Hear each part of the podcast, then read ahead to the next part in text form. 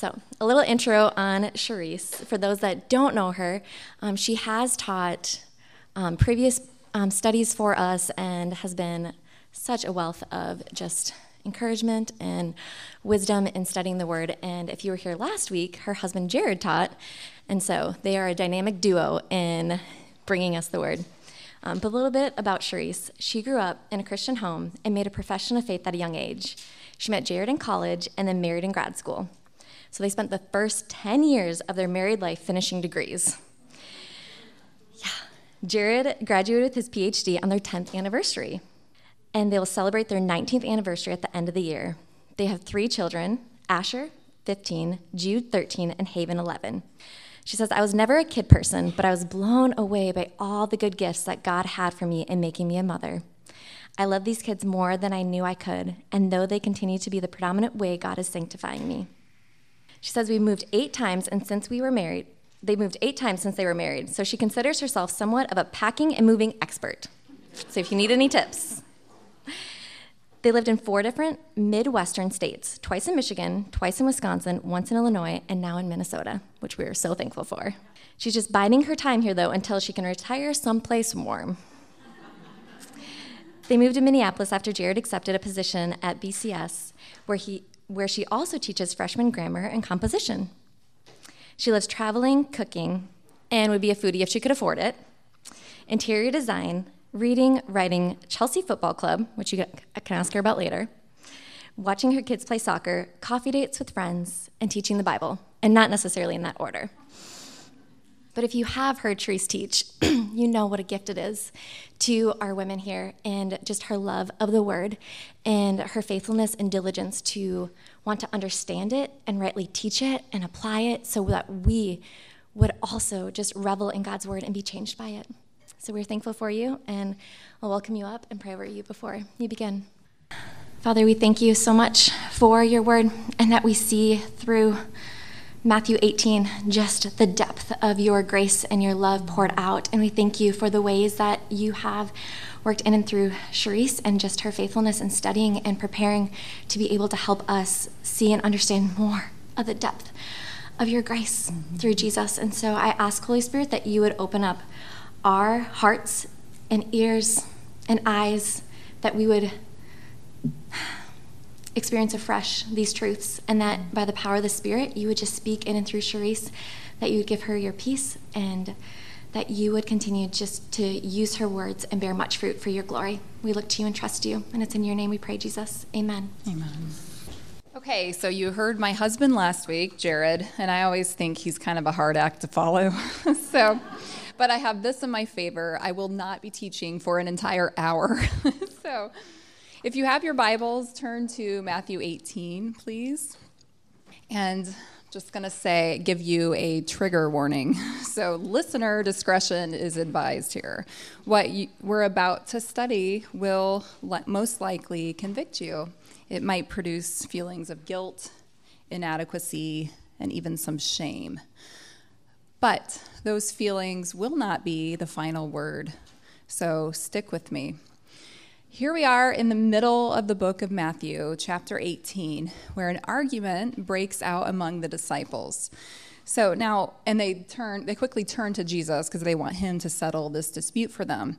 Now, one of the things I love about the gospel writers is they take exactly zero pains to save face. They make no effort to conceal really just how daft they could be when it came to understanding Jesus' teachings and his mission.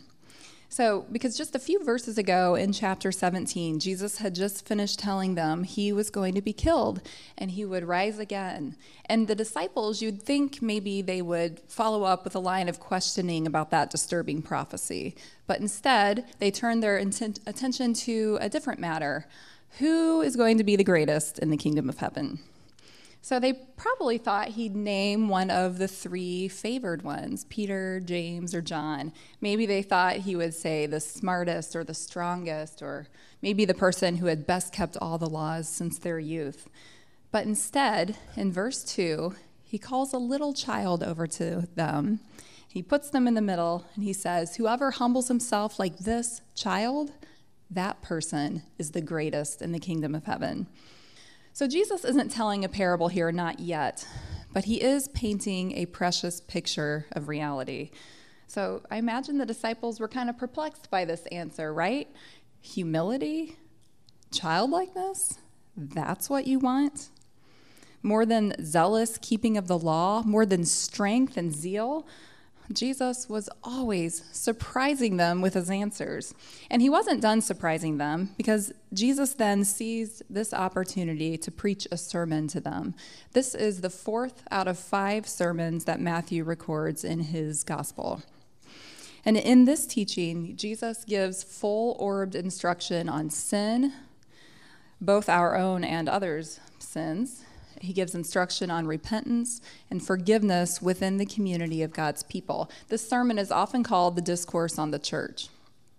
And from the beginning of the sermon, Jesus teaches that the defining characteristic of the citizens of the kingdom of heaven is humility. True citizens of heaven are humble, and they're humble because they understand some important truths about sin and repentance. So, for instance, they understand how destructive sin is, and we see that in verses eight and nine. Jesus teaches that undealt with sin will plunge them into eternal hellfire. They also understand how to avoid sin. You see that in verses seven through nine. And here Jesus re- recommends taking drastic action to even avoid temptation to sin. But true citizens of the kingdom of heaven also know what God's heart is like towards sinners.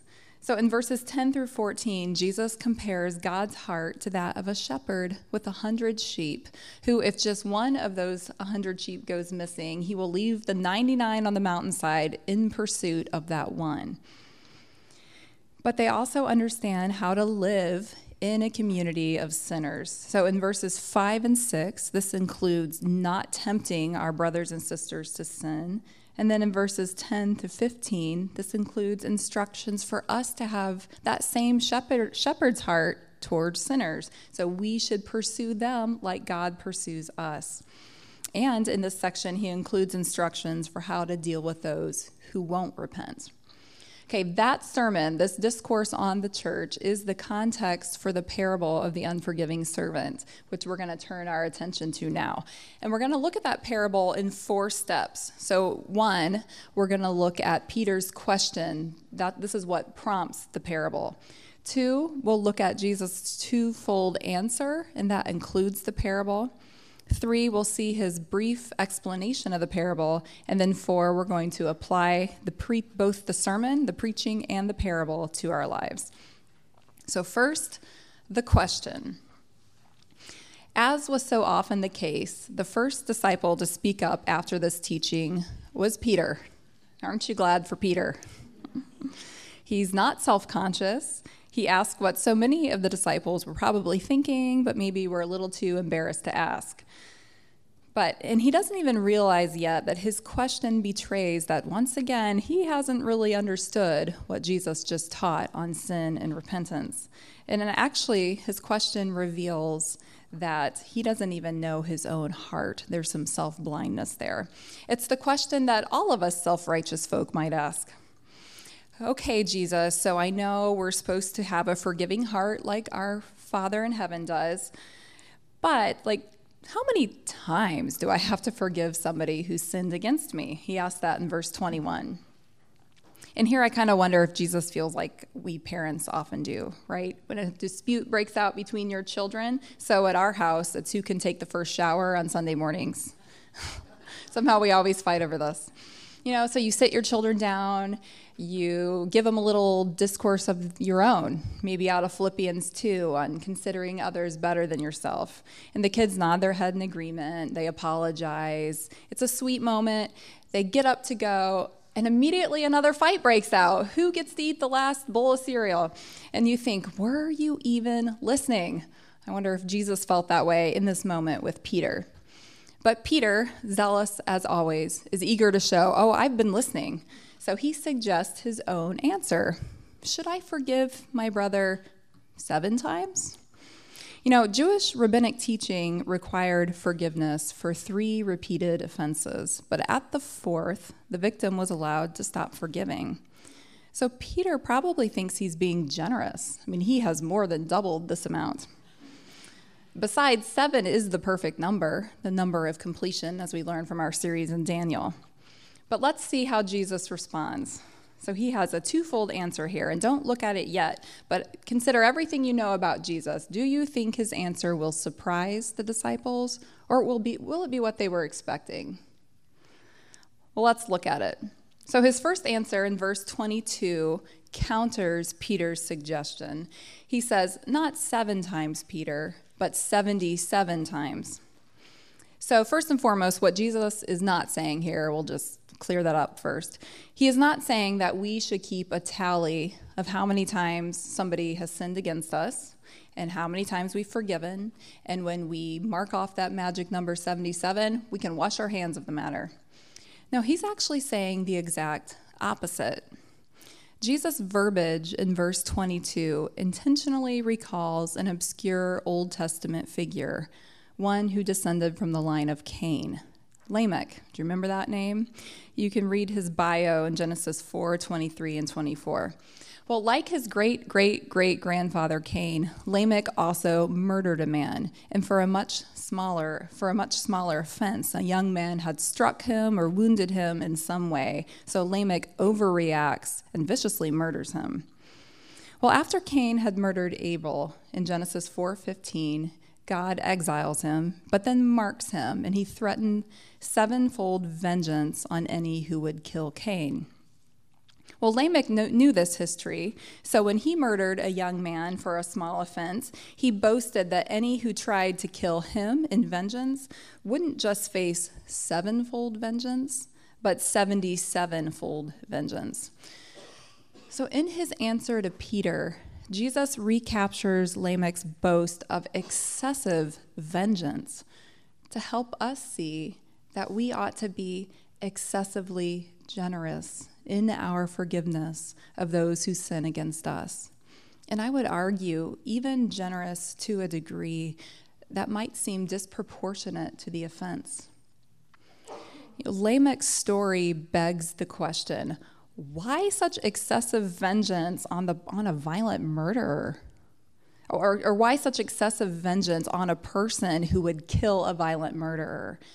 And now Jesus' recapturing of Lamech's words begs us to ask, why such liberal forgiveness for chronic sinners? So Jesus counters Peter's stingy answer with not seven times, Peter. Instead, shower those who repent of their sins against you with liberal, excessive, even disproportionate forgiveness. What Jesus does next not only further answers Peter's original query by illustrating what this liberal heart of forgiveness looks like, it warns us of the dire consequences of our not forgiving in this way. And his listeners are once again surprised, even shocked by what he says. And we're going to read that together now. We're going to read the parable of the unforgiving servant, starting in Matthew eighteen twenty-three. We'll read through thirty-four. We're going to leave off verse thirty-five for now. Therefore, the kingdom of heaven may be compared to a king who wished to settle accounts with his servants. When he began to settle, one was brought to him who owed him ten thousand talents. And since he could not pay, his master ordered him to be sold with his wife and children and all that he had, and payment to be made. So the servant fell on his knees, imploring him, "Have patience with me, and I will pay you everything." And out of pity for him, the master of that servant released him and forgave him the debt. But when that same servant went out, he found one of his fellow servants who owed him a hundred denarii. And seizing him, he began to choke him, saying, "Pay what you owe." So his servant fell down and pleaded with him, "Have patience with me, and I will pay you." He refused and went and put him in prison until he should pay the debt. When his fellow servants saw what had taken place, they were greatly distressed, and they went and reported to their master all that had taken place. Then his master summoned him and said to him, "You wicked servant, I forgave you all that debt because you pleaded with me. And should not you have had mercy on your fellow servant, as I had mercy on you? And in anger, his master delivered him to the jailers until he should pay all his debt. Okay, this parable takes place in three scenes, and one character binds all these scenes together. It's that servant. I call him servant number one here. So in scene one, a king decides to settle his accounts, and his servants begin to round up all the people who owe him money, including one servant who owes him a vast debt of ten thousand talents. Now, as far as I could tell, nobody really knows exactly how many dollars this amount translates into. But what we do know is this is a huge debt, more money than you could make in several thousand lifetimes. So the E S V Study Bible notes that one talent was worth about twenty years' worth of wages for a laborer. If that's true, then somehow this servant had accrued a debt worth two hundred thousand annual incomes. So if the average Ramsey County income is ninety thousand dollars, this would make this debt eighteen billion dollars. Well, since the servant couldn't possibly pay this, the king ordered that he be sold with his family and everything he owned in order just to recover a small portion of what he had lost on the servant. So the king is simply cutting his losses here. But in verse twenty-seven, we learn something about this wealthy king. Not only is he wealthy and powerful, he is capable of great pity and compassion. So even though he has lost a fortune on this man, he listens to him when he humbles himself and falls on his knees and begs him to be patient, promising to pay him back. And the king doesn't just listen and say, "Okay, I'll give you more time."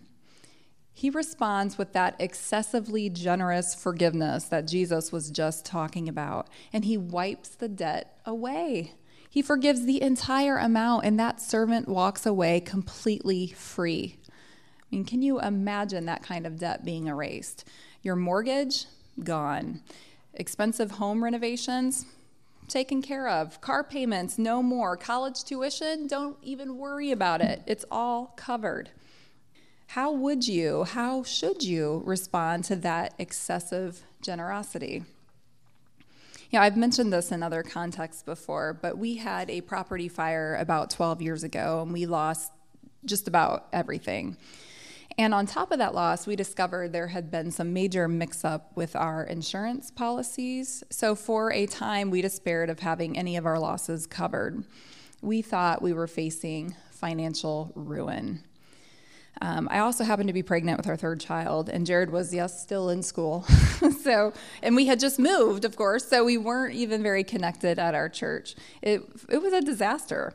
But, you know, for the next month, or month and a half even, every time I went to my mailbox, I would pull out a letter from a friend, from a friend of a friend, from college, you know, from college friends, from my people in my parents' church, from my sister's in-laws, and there would be a check inside.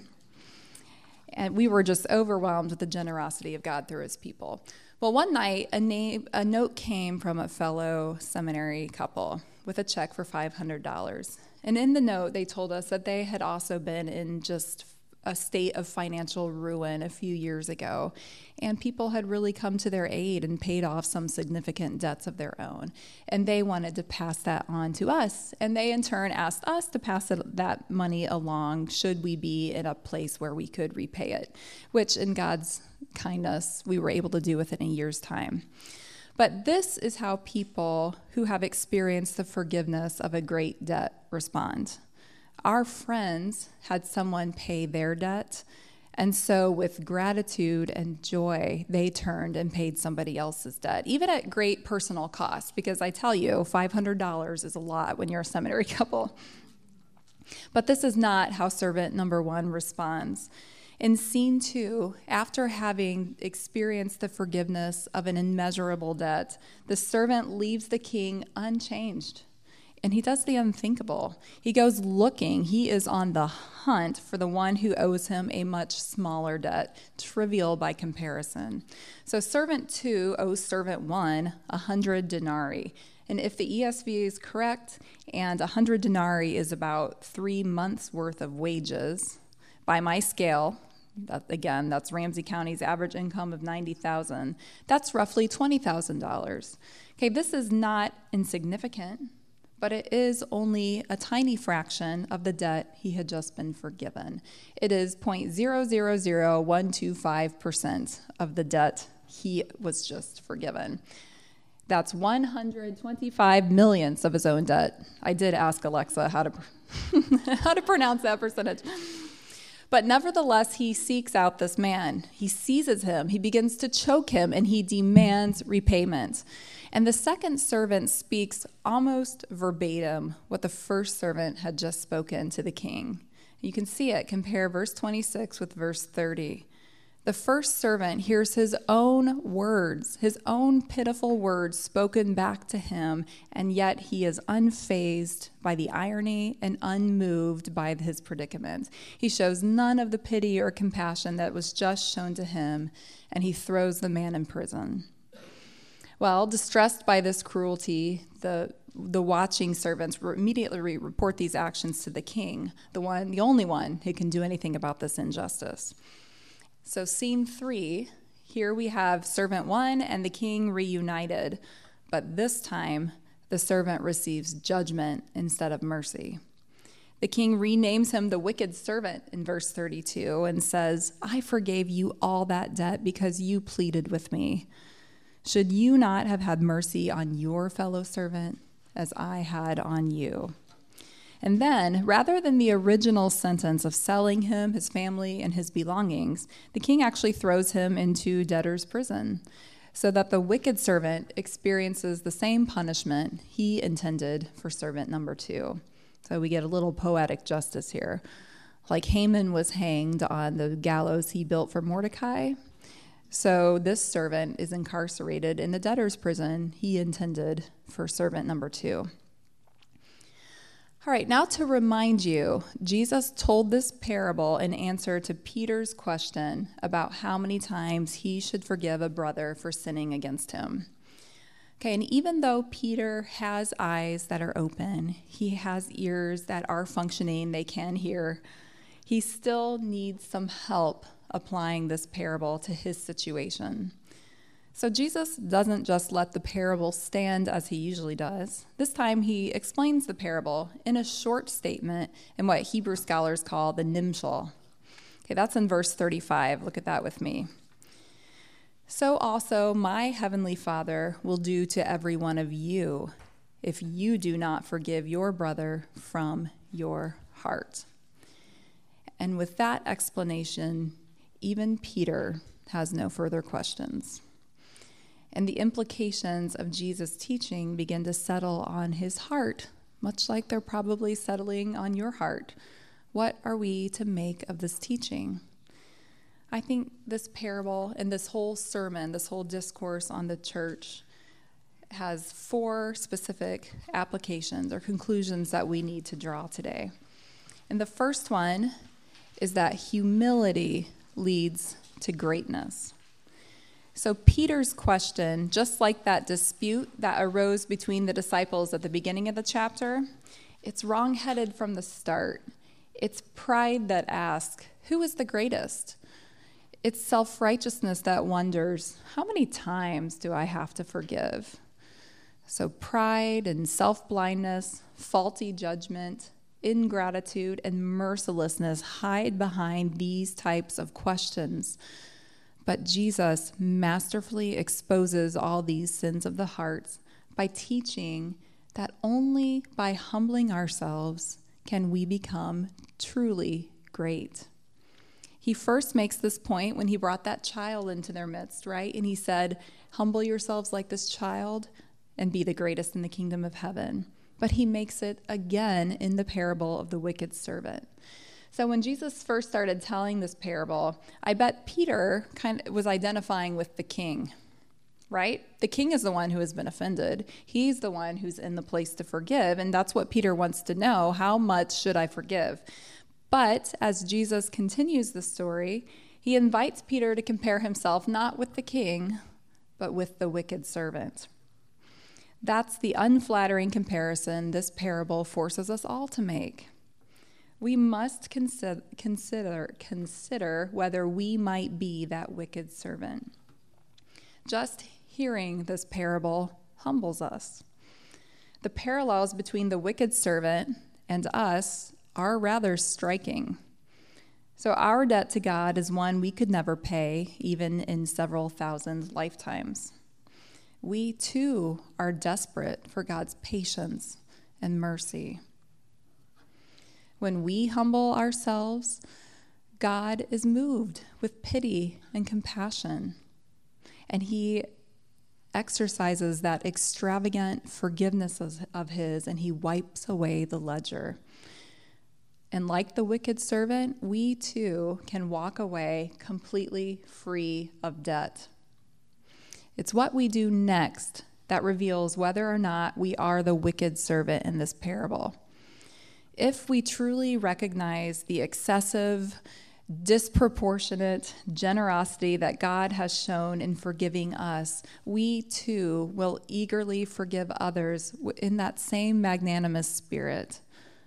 But if we've shut our eyes and stopped up our ears to the magnitude of what God has given us, we will be stingy and miserly in forgiving others. You know, the huge disparity between the two debts in this parable is also meant to humble us. So it humbles us by showing how great our debt is in comparison to the much smaller debts of our brothers and sisters. The parable rhetorically asks, how can you, after having your enormous debt erased, how can you then turn and exact payment from your debtors? Instead, it teaches us that our response to repenting brothers and sisters should always be, even after the thousandth offense, I happily forgive you. How could I not forgive you, since I have been forgiven so much more than this? This is the humility Jesus is pushing his disciple toward in his sermon on community life. And we have to humbly and soberly assess the weight of our own debt to God. If we misjudge it, if we cheapen it, if we think of it as insignificant, then we will judge our neighbor's debts far too severely. This kind of humility isn't natural to us. So when we are able to humble ourselves and we see our debt as God sees it, and then we turn and freely forgive our brothers and sisters' lesser debts, we show something. We show that we have actually been completely remade. This kind of humility isn't within us naturally. And when we express it, we prove that we have been transformed. We have been reborn into the family of God. There's actually new life in us, so that we begin to take on the characteristics of our Heavenly Father. Okay, just like we look like our biological dads, some of us more than others, we actually begin to look like our Heavenly Father because our character resembles his. You know, many years after hearing this parable, Peter would write to his brothers and sisters in Christ, reminding them that in Jesus, God made them and us partakers of his divine nature. Did you hear that right? You are partakers of God's divine nature. You aren't, you don't have to be that proud, ugly, self-righteous person you were before, because God has remade you into a holy person capable of this excessive generosity that he is. What a glory this is.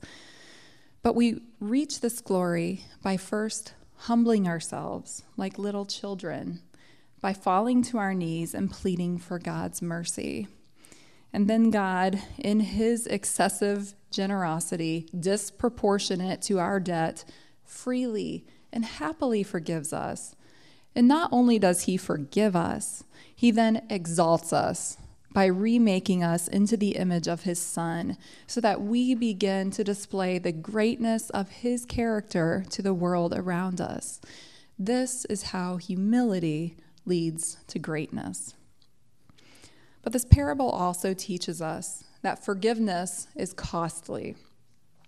So if the wicked servant had forgiven as he had been forgiven, he would have absorbed the loss of three months' worth of pay. But look at what erasing our debts cost God. Separation from his son, the humbling of Jesus, the spilling of his precious blood. Okay, we will never spend more than God spent. We will never absorb a greater cost than God did. But we should not expect forgiveness to be cheap. It will cost you something. As a teenager, my dad had a few run-ins with the law. So one night, he was caught stealing from a general store. And the police chief, knowing my dad's history, really wanted the, that general store manager to press charges and put my dad in juvie. But the store owner refused. And he didn't say why, but he chose to absorb the cost of that theft, and he allowed my dad to go free. Well, years later, after my dad met Jesus and experienced the forgiveness of his sins, he actually ran into that store owner late one night at a truck stop. He introduced himself, and he asked, "Why did you not press charges?"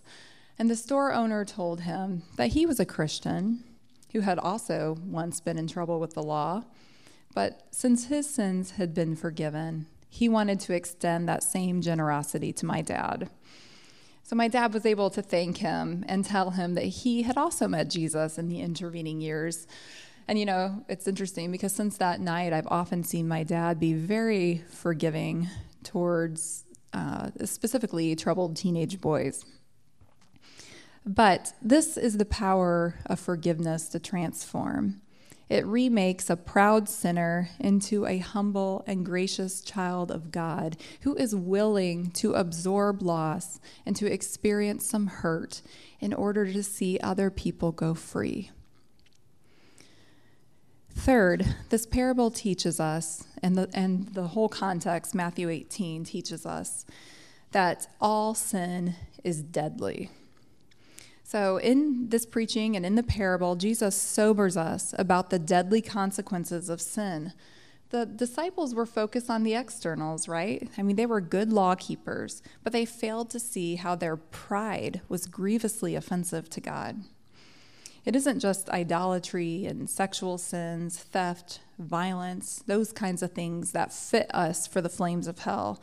It's also pride and self-righteousness, ingratitude, and yes, mercilessness. All those things plunge humanity into eternal hellfire. So this parable teaches us that all sins are deadly.